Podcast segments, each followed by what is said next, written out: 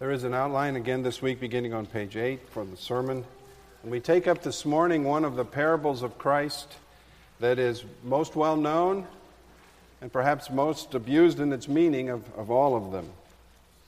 This is the story, the parable of the rich man and Lazarus. And we find it in Luke 16, verses 19 through 31. The text is printed in your bulletin on page 8, or you may follow along in your Pew Bibles or personal Bibles in whatever version you might have.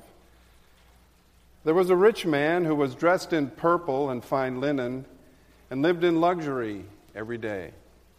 At his gate was laid a beggar named Lazarus, covered with sores, and longing to be and longing to eat from what fell from the rich man's table.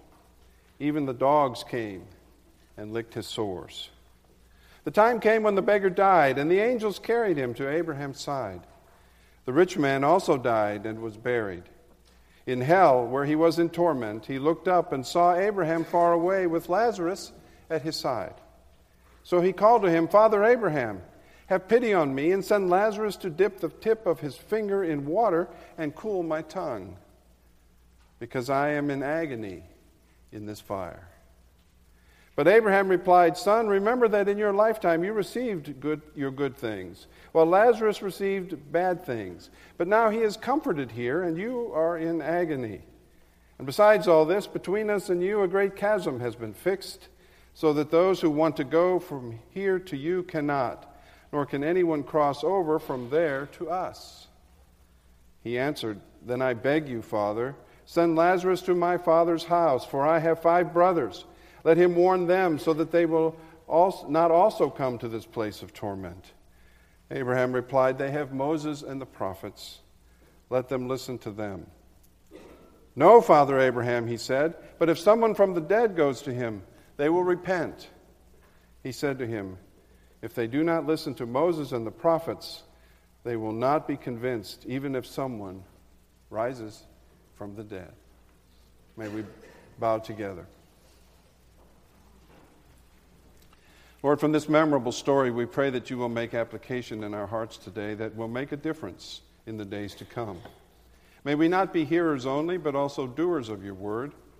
And may we not consider your word a casual thing to be taken more or less as we desire, but may we see it as the very ruling hand of God in our lives, so that we might come under its authority and be transformed into the likeness of Christ, who was ever its servant and who now reigns in heaven at the right hand of the Father, upholding that word of which not a jot or tittle has been changed.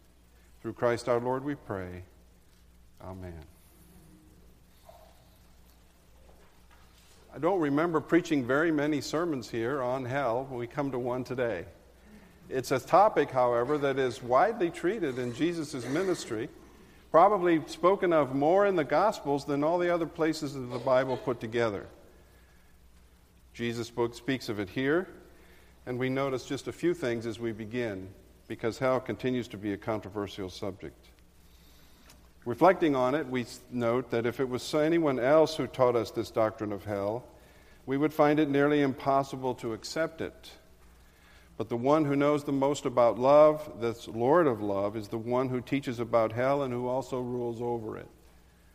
So while hell is a place of condemnation and death and destruction and pain and torment, as we see, we find that we are learning about it from the one who is the fountain of love and grace and mercy. So we listen. Unless you can agree with the Christian teaching on hell, furthermore, you have no idea how much God has loved you. If you don't see what you're missing by His grace, you appreciate what you're missing less when it is this bad. And thirdly, let us say for sure again that hell is a real place. Don't say, Jesus, I'm more compassionate than you. I don't believe in hell. Ignoring this reality is like ignoring Satan's influence in the world. It's a serious mistake.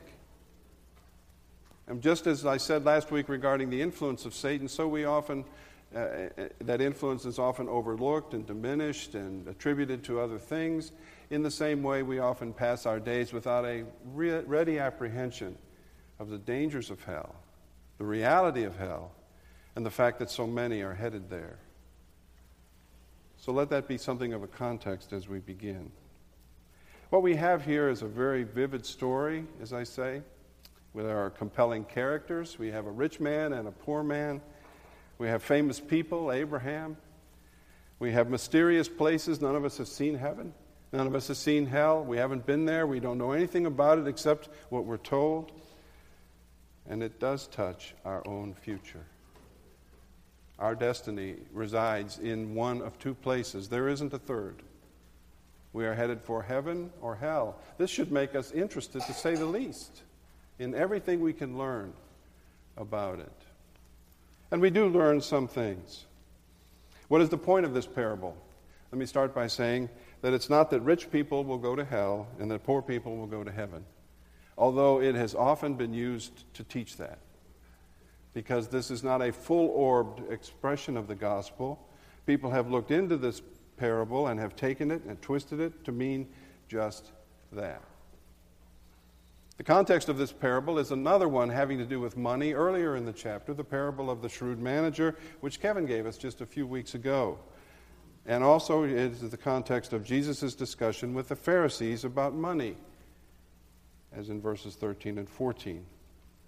He's talking about the complex relationship between money and faith, and in, along the way, he induce, introduces one of his favorite topics, which is hell. We should do a series sometime on it. He speaks of it often, really. Several questions arise. And let me say as I begin that this is such a full and rich parable, bringing in, in some ways more questions than it answers, that I can't possibly exhaust its meaning today. Not that you expected me to, but let me give that little disclaimer. Why did the rich man go to hell? Why is he there?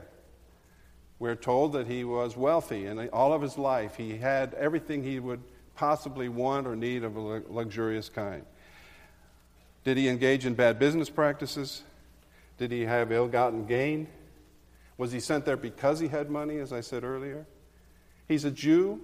He calls him Father Abraham. He calls out to him, uh, and he seems to have some background of faith or in the scriptures. I think the meaning is something like this the rich man is in hell because his earthly wealth impeded his willingness to listen to the truth. It distracted him. Lazarus is in heaven because he did listen and did take heart to heart the truths of the faith. So be very careful not to allow anything to keep you from hearing his word. Remember, we said the, the primary skill in the kingdom of God is to be able to listen to his word and spirit. But this parable does not actually say what I've just written here. We can't draw that directly from the text. and We have to get hints from the text. And in at least four instances, I believe we get pushed in this direction for meaning. The first one is the issue of his name. Much has been made about the fact that, of course, this isn't the same Lazarus as in John 11 and the one that Jesus brought back from the dead, but much has been made of the fact that of all of Jesus' parables, about 45 of them, this is the only person in any of them that has a name, except for Abraham, of course, the character. But in terms of the illustration of the story, he's the only one to have a name. So they've looked closely at his name. It means God is my help, or God is my salvation. And it's been inferred by many commentators that his name implied what he lived by. He lived up to his name. He called on the Lord for his help. He had a pitiful life. He had no one to help him. He had no money to improve his condition. And he had no way even to prevent the dogs from coming and licking his sores. He wasn't just poor, he was sick. He was pitiful. He was no doubt forsaken. But evidently, in giving him this name, Jesus is emphasizing that he took God as his help. What sends us to hell is making anything besides God our help. All the rich man was, in the final analysis, was a rich man. He had no help. His money couldn't help him. It's the same, it's the same principle of the Old Testament teaching about idols. What can wood and gold and hay and whatever you want to make your uh, idol out of, what can it do for you? Nothing. It can't save you. It can't do anything but disappoint you in the end. All the rich man was was a rich man. Without his possessions, He was nothing.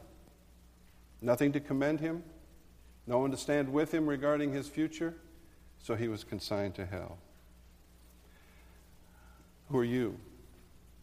What name would you give yourself? Is, is your name, are you a Lazarus? Is God your help? Ask Him to be your help and nothing else. No form of service, no gift, no ministry, no kindness, no life of faithfulness. None of these will help us if He doesn't. Come to Him as the rich man failed to do before it's too late. A second question What is hell like? There's a lot of interest here, a lot of fascination. What is it like? Well, we know at least this much. The separation between good and evil is real and permanent. It's not only a real place, but it's separated from and distinct from heaven. One of the interesting things about the parable is there's some kind of line of sight between heaven and hell because the rich man can see Lazarus and he can see Abraham and he addresses them and speaks to them. We don't want to carry that too far, but it does give us a little insight. We know further that hell is a place of disintegration. There, are fire, there is fire there and it rages. Fire is an environment that breaks things down. Throw a log on the fire, and half an hour later, it will just be reduced to ashes. It breaks down whatever it comes in contact with. It will drop a house, it will drop anything that comes under its sway. By all things, the Bible said, by God all things consist. By God all things consist, as it says in Colossians 1:17. In him all things hold together. He is the exclusive source of holding things together. Fire and hell disintegrate them. The more you center things on yourself, the more your life breaks down here and there. In hell, sin breaks out like a forest fire, and you disintegrate like a total car. Now, this is not to say that Bible teaches annihilation. You know, a log is burned up and it disintegrates and it's gone more or less except for the ash. And some have said that uh, because of the earthly properties of fire, that therefore those who would be burned in hell would eventually be annihilated, would be gone in some way, and their suffering would be over. But there's no indication of that here or anywhere else in the scripture. It's a good theory because it seems that then the torment would have an end an outcome and a finish, and finally things the, the debt would be paid, so to speak. But the Bible doesn't speak of it. It seems that it's endless. There is no annihilation of those who go to hell. They continue in torment and continue and continue. So it's a place of disintegration, it's also a place of justice. The doctrine of hell is the most fair and just doctrine in the Bible. There's nothing unfair, unjust, or inappropriate about it. Notice that the man doesn't claim injustice. He, he, he, inches in that direction, but it's not really his claim. It's not really his interest. You get in hell what you have been wanting. Leave me alone, God. Stay out of my life. Go away from me. I have my own ideas. I have my own distractions. I have the things that I want to do. Leave me alone. And finally, and ultimately, in hell, the only thing you can think of is yourself because you're in such pain and misery. The only thing left is self absorption, so, as it were. And you get what you wanted continual and permanent focus on self. They engage in conversation. What do we learn from these conversations back and forth? A third hint about where we're headed for the meaning of this parable is, comes from what the rich man asks for. Let me ask you if you were in hell and you were in his situation, what would you ask for? Well, he wants water, he wants relief. But it's interesting that he doesn't ask to get out. He doesn't say, Get me out of here. That's what I think I would say. Maybe not. So is he consumed by his self absorption that all he can think about again is himself. Give me some relief, please. Can I have just a drop of water to relieve my torment and my suffering? He asks this of Abraham. He says, Tell Lazarus, my former servant, my former dog that I kicked and walked on and stepped over, tell him to get me some water. Note, too, that he makes no appeal to the, to the superintendent of, of hell. He doesn't ask God for anything. At no point in the story does he address God. He's still willfully turning away from him. He wants relief for himself. He doesn't want to get out because, well, I don't know why. I think I would. But evidently, this is his just reward, and he's at some level curiously and perversely content to be there. Abraham says, You got what you asked for, and agony is the result. Lazarus asked for God's help, and now he is enjoying it, but I can't help you. There's a great chasm fixed here. Again, this is a hint that Lazarus was calling on the Lord from his pitiful condition. The rich man says, But I didn't have enough information. Go and tell my brothers to read the Bible. I didn't get a fair shake. This is the first time he really says there's a little injustice here. But his claim is not true. It's not true. For Abraham is quick to respond and say, The reason that you don't believe is not due to a lack of information. You are a good Jew. You know who I am. You know I'm Abraham. You recognize me even though you didn't know me in this life. You had Moses and the prophets and you ignored them. You didn't need more information. You had the information. It wasn't a lack of information that put you here. The rich man, note, will not ask for forgiveness. How do I get out of here? Can I be rescued? He's out of touch with reality, even though it's all around him, even though he's suffering from the hard truth of it. He thinks he's there because of unfairness, and he will not ask for forgiveness so that he might get relief. Instead, he asks for water, a physical palliative. When in the end you finally get what you've been asking for all along, as I said earlier, that's hell. He got what he wanted. He wanted God to leave him alone. He didn't want to submit to the requirements of the law regarding faith. And so, so he suffers. What are you doing regarding God? I must confess that from time to time I find myself saying to him, Leave me alone, I got this. I can handle it. This isn't hard.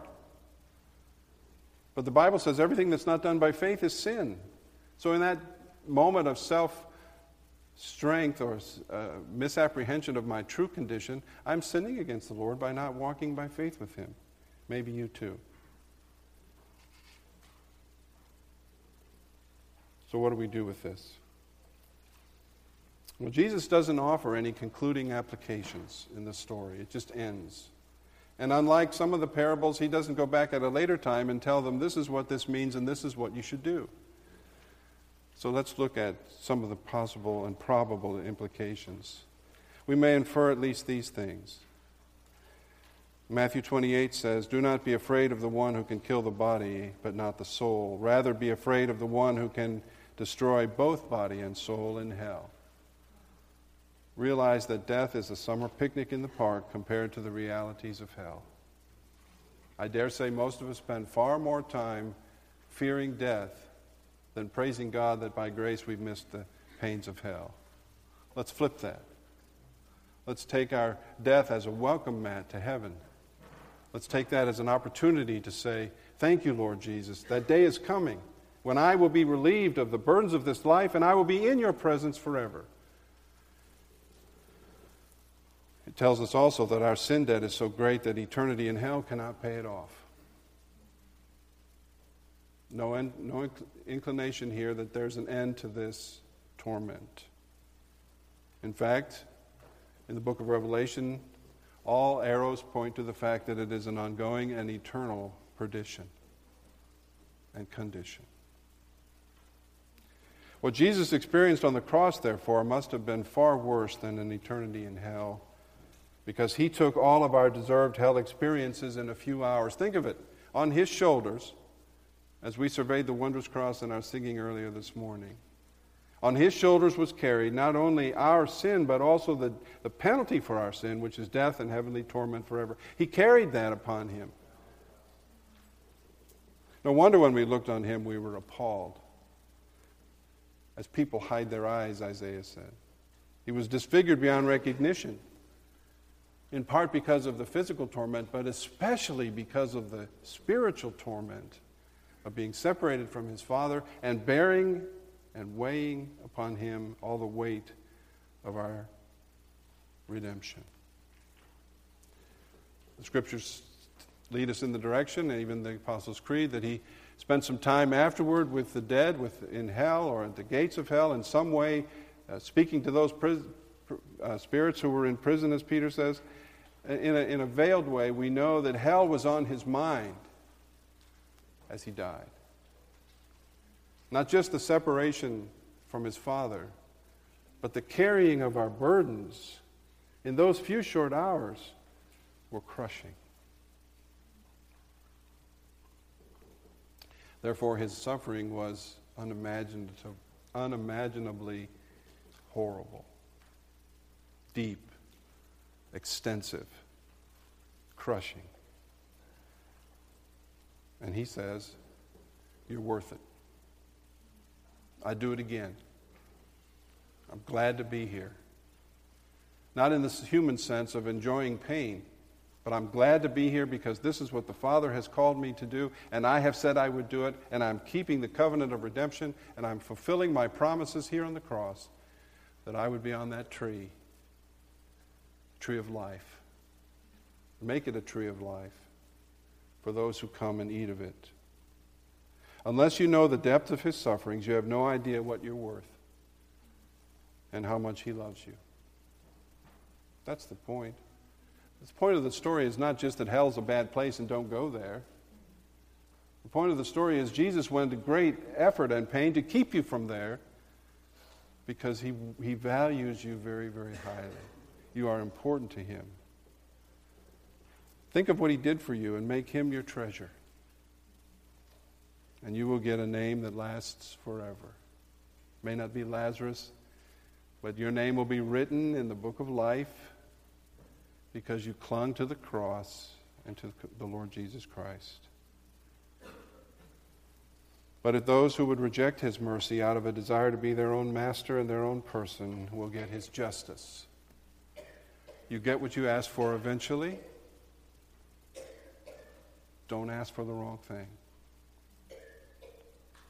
If you try to escape from him, this world will become a suburb of hell, a threshold to an eternity of torment. But in this world, if you leap into his arms, you will dwell in a suburb of heaven. We live on the outskirts of a great city, a great metropolitan area, and we are highly influenced by what goes on in the city itself. Likewise, we either live on the suburbs of heaven or hell, and we are heavily influenced by what goes on inside.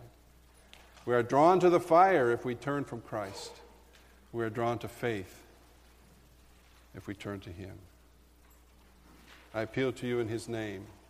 Cling to Christ. Come to Him if you haven't already. Take Him as your Savior. Embrace Him as your Lord. And thank Him that all the fires of hell you will not endure because he endured them for you. Let us pray. We must admit, Lord, we spent very little time this past week, this past month, thinking about the fires of hell. We're worried about this world, this life, in the next few weeks and months and years. And we're concerned about getting our affairs in order, and we're concerned about everything except the blessing of forgiveness. And we've forgotten to thank you, truly, deeply thank you for what you did at the cross through your Son that enables those who trust in Him to escape a terrible, terrible destiny. Likewise, by not thinking about hell, we've failed to care a bit about our neighbors who are headed there. and the many people we know who reject Christ. And instead of pleading to them for to come as as the rich man pleads that his brothers be warned, we haven't warned our neighbors as we should. Forgive us, Lord. No one wants to hear about the reality of hell, but that doesn't make it not so. And help us not to do so in a hateful way, but rather in a loving way. Thank you, Lord, for this reminder this morning. Thank you for Lazarus, who we will see one day, and Abraham in that great place where Christ reigns forevermore. We ask in his name. Amen.